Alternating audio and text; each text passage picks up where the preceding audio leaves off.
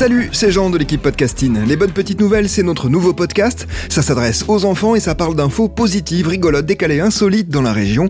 C'est parti, on y va. Est-ce que tu es déjà allé dans une brocante ou dans un vide-grenier avec tes parents? Si ce n'est pas le cas, ce sera peut-être pour cette année. Avec les beaux jours, on les voit refleurir un peu partout.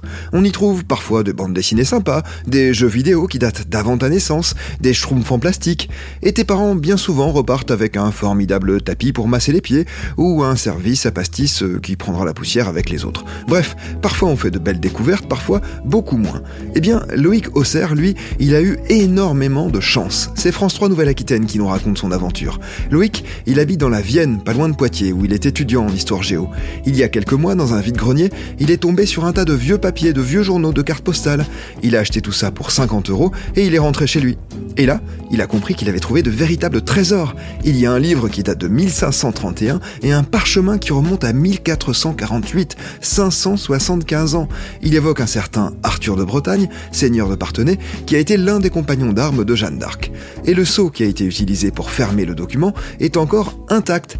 Loïc Hausser, l'étudiant qui a trouvé ces documents, les a donnés aux archives départementales, parce qu'ils contiennent plein de renseignements intéressants pour mieux connaître le 15e et le 16e siècle dans la région.